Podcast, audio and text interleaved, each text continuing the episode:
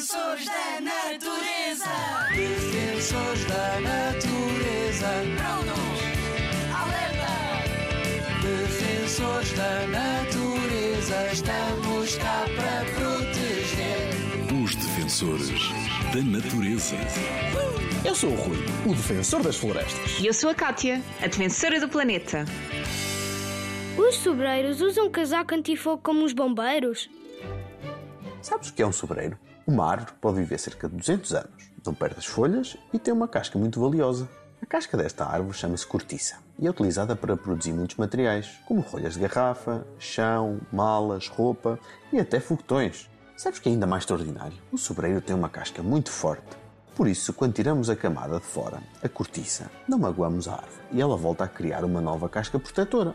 É como o nosso cabelo, cai e cresce de novo. Por isso é que se diz que o sobreiro tem um casaco antifogo. Mesmo que a sua casca arda no incêndio, ele consegue sobreviver e a casca volta a crescer. Para além disso, a cortiça é tão densa, tão resistente, que é muito difícil pegar fogo. Desafio! Desafio da natureza. Defensor da natureza, o sobreiro tem um escudo natural que o protege. A cortiça. Não achas que ele é um super-herói? Eu tenho a certeza. Por isso, como os heróis e os defensores trabalham melhor em conjunto, precisamos da tua ajuda para proteger os sobreiros. Estas árvores são muito generosas e dão-nos este produto para utilizarmos em muitas coisas, mas demoram muito tempo a crescer.